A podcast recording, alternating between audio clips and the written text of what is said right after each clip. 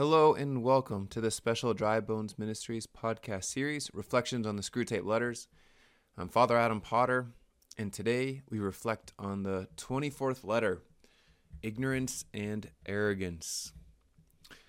If you've had a chance to read this letter already, I'd be interested in your initial reaction.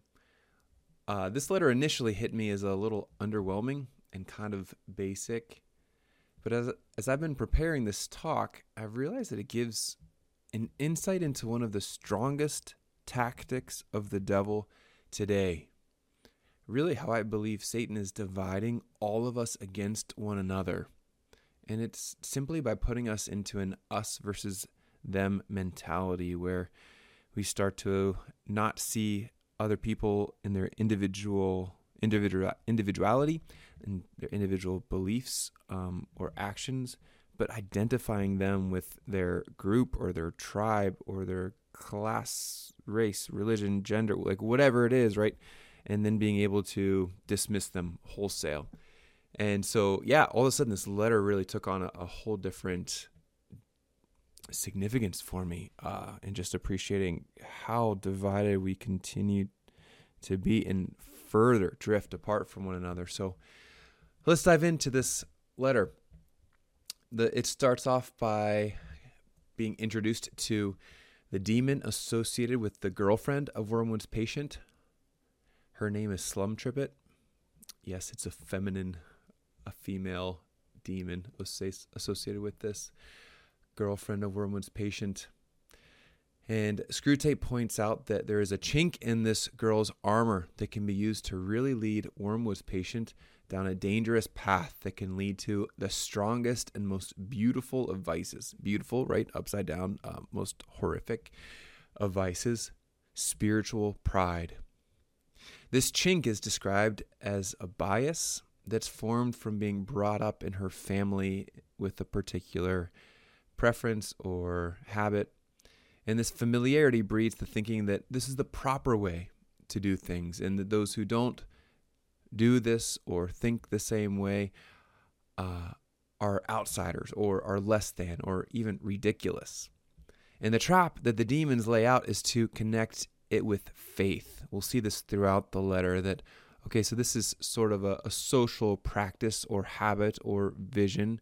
How can we kind of twist it, confuse it with faith?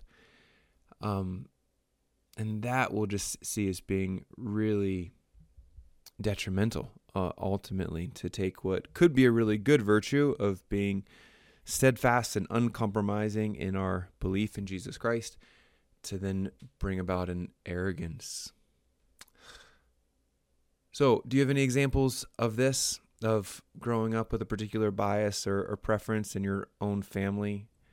I was trying to think about specific examples, but like, yeah, maybe just to keep it more vague. If it's a particular way that your family ate dinner and then all of a sudden you went over to another family's house for dinner one time and you just realized they do it completely different. They maybe don't pray before dinner like you do, or maybe they um, eat dinner in front of the TV whenever you would eat it in the dining room or in the kitchen, and maybe there isn't a a, a dessert after every meal or you know whatever it is or maybe it's a different way of going to school or doing homework like whatever that that preference is you're just like wait this isn't right.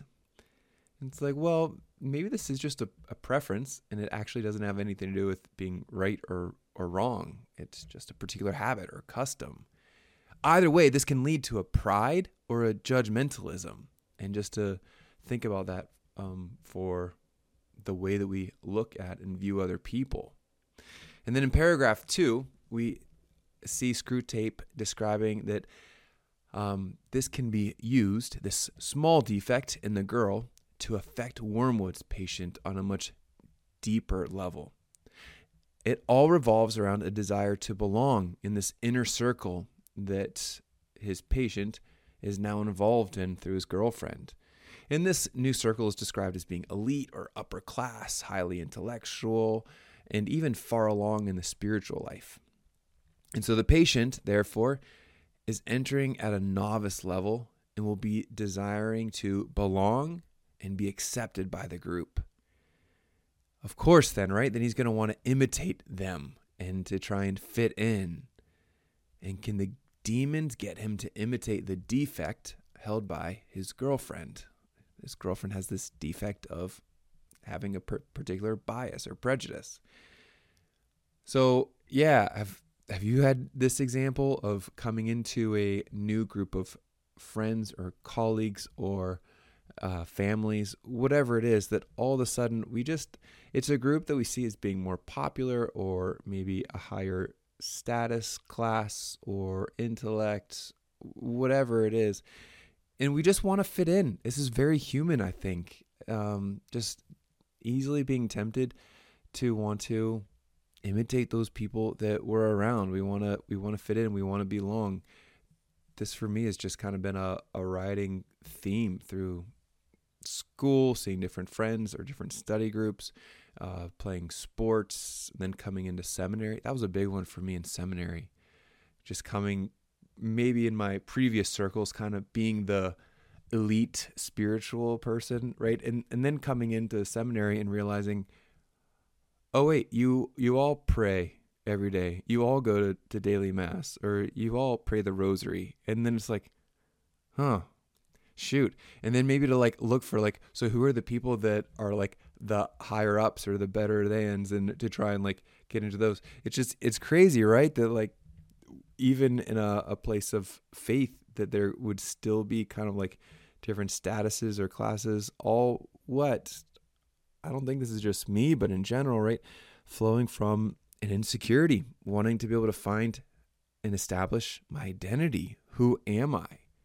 And friends, if it's if we don't find our identity in Jesus Christ and the love of the Father for his son and to be found in him, then we're going to look in a lot of crazy places and tr- start falling into a lot of really far out behaviors because we try and find this belonging in ways that aren't actually in God, but are in the different places of the world.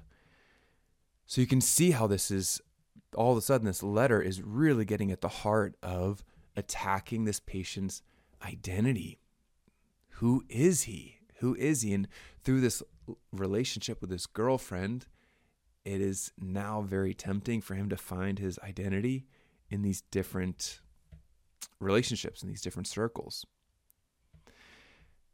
In paragraph three, Screwtape highlights that the love relationship is a perfect situation to lead the patient to be particularly influenceable.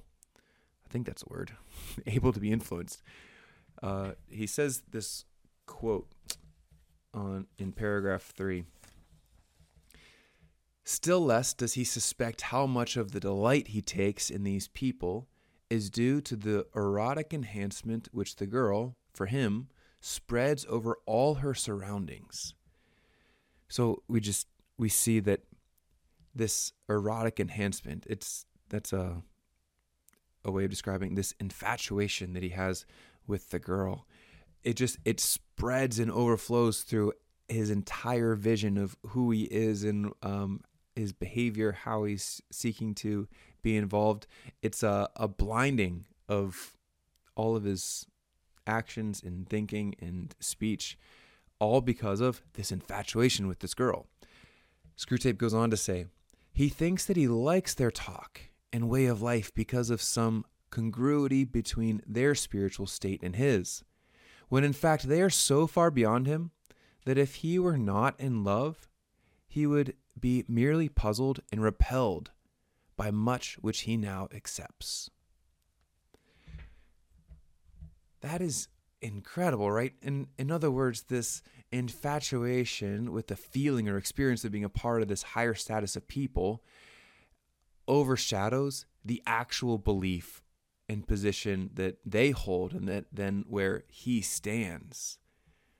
We've talked about this already, but this is kind of in a, a new context of how love blinds. Love blinds us.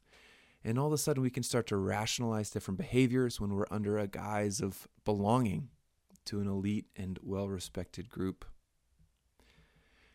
Then in paragraph four, Screwtape urges Wormwood to make his patient feel like, quote, he is finding his own level. It's his own level. And that these are his sort and that coming among them, he has come home. End quote. Again, I think this is a very relatable experience. For most of us, we've had the experience of being included in a group that we perceive is above us or that we're just like grateful to be a part of. And it's easy to want to be a part of it. And we also don't want to feel used, like we're just contributing to their egos of these popular high class individuals, right? So we find ways of justifying our own place and our own contributions to this group. This can so easily make us feel and start acting superior. He says this uh, line quote, When he turns from them to other society, he will find it dull. Partly because almost any society within his reach is, in fact, much less entertaining, but still more because he will miss the enchantment of the young woman. You must teach him to mistake this contrast between the circle that delights and the circle that bores him for the contrast between Christians and unbelievers. Okay, notice the emphasis again is on the love interest and how in this infatuation is blinding.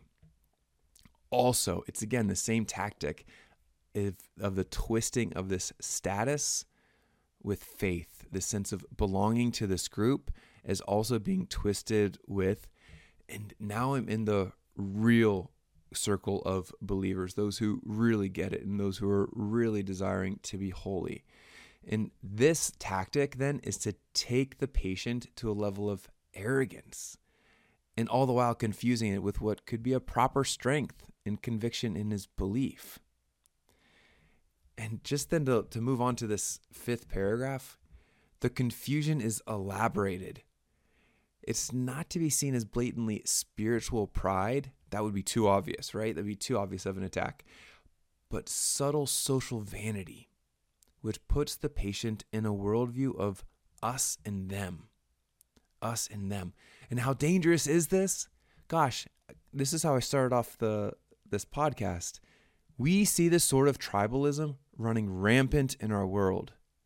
We break people down by class, race, color, gender, religion, etc. constantly. Or gosh, I should be more uh, careful. At least this is what many of the social elites in the media are doing and wanting us to do too and it's very effective because a lot of people start to f- and fall into this and talk like this. And this is dangerous because it brings us to not see the individual but only to see them as a part of their tribe or group. And this tribe may be good or bad depending on how i identify myself in a particular tribe. Notice how dangerous this is because it really divides people against one another while not actually seeing who they are and what they actually believe and think and act. And how demonic is our current divisiveness in our world? The devil is one who divides. That's literally what his name means one who divides. Um, and his tactic is on full display. And then, whenever you couple that with this air of arrogance that breeds a contempt and a dismissal of the other side, to adopt an air of amusement towards the other side. That's what uh, he describes in paragraph five. Right? That they're not even worth taking seriously, let alone really listening to what they have to say. And so I can just like laugh at them. Oh my gosh, are they really thinking that or believing that? That's a conspiracy theory that like they actually think is is real. Um, and you notice just like that cynicism then all comes from a spirit of arrogance but the arrogance more is more a fruit of the underlying attack of dividing us versus them, putting us in a class or a tribe and identifying them in a particular tribe as well. And then to associate it, as again, this tactic is run throughout this entire level, this entire letter, to bring this mentality to the level of faith. Screwtape says this quote, the great thing is to make Christianity a mystery religion in which he feels himself one of the initiates. End quote. So it's one thing to have this tribalism kind of play out on a, a social level in, in the world. It's another whenever it's taken to a level of, of faith. Now, again, this is dangerous because as Catholic Christians, we can say confidently and believe wholeheartedly that we have the fullness of the faith, that the Catholic Church believes and professes to be true in its entirety, everything that Jesus Christ re- desired to reveal, and that the church has held and passed on for the last 2,000 years. And so the danger, though, is to bring it to a spirit of arrogance as opposed to humble confidence. Arrogance that says that I have the true faith, and to then keep it in a way that is only to myself. And this idea of Christianity being a mystery religion all of a sudden gets to this level of heresy. It's, this is uh, what C.S. Lewis described as a great articulation of a well known heresy called Gnosticism. Gnosticism is the idea that salvation comes through secret knowledge. And it's obviously a, a heresy, or hopefully it's, hopefully it's obvious. It's a heresy because the revelation what Jesus Christ desired to reveal about himself, God, and how we can be saved is public. It's on full display. It's not just for elites or high intellectuals or those who have a lot of money and influence. It's for the most simplest of souls. All you have to do is believe in Jesus Christ and to give your entire life to Him in love. It's not complicated and it's not a secret. But to fall into a spirit of arrogance where it's like, no, this is ours, and, and you would never understand, and to dismiss any attempt of someone to try and pursue this is straight from hell. In the final paragraph, then, Screwtape urges Wormwood to stay focused. You get the sense that Wormwood is uh, kind of highly, uh, what's the word, erratic, and getting caught up in a lot of the different details, and this war continues to Rage and Wormwood is caught up in the number of casualties. Screwtape lets them know everyone is going to die sometime. The number that matters most to us is how many end up down here. What's the state of the mind that, that, that they died in? Whew, what a way to, to end, right? Just to, to really consider our mortality, how short this life is. And it's not a matter of if we're going to die, but it's a matter of how we're going to die. How will the Lord find us?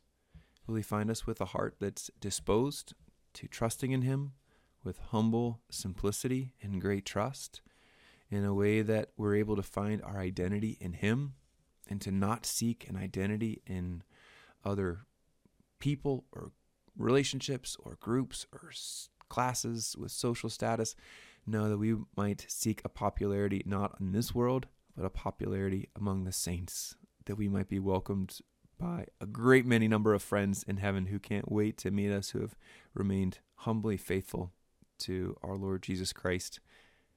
So let's close this uh, letter, this podcast, with prayer, asking for the protection of the great archangel, Saint Michael. Saint Michael the archangel, defend us in battle be our protection against the wickedness and snares of the devil. May God rebuke him, we humbly pray. And do thou, O Prince of the heavenly host, by the power of God, cast into hell Satan and all the evil spirits who prowl about the world, seeking the ruin of souls. Amen. Well, it's so good to be with you uh, for this 24th letter. We just have a couple letters left. We're down to our our final few. So stay strong, persevere, and um, yeah, life is always busy and can come flooding at us, and hopefully to find just a rhythm of being able to enter into these letters is helpful and spiritually fruitful. Um, let's keep praying for one another uh, to keep us focused on what matters most and not to get caught up in all the different distractions and temptations of the world. So God bless you all. I'm praying for you. Please pray for me. And I look forward to being with you next time.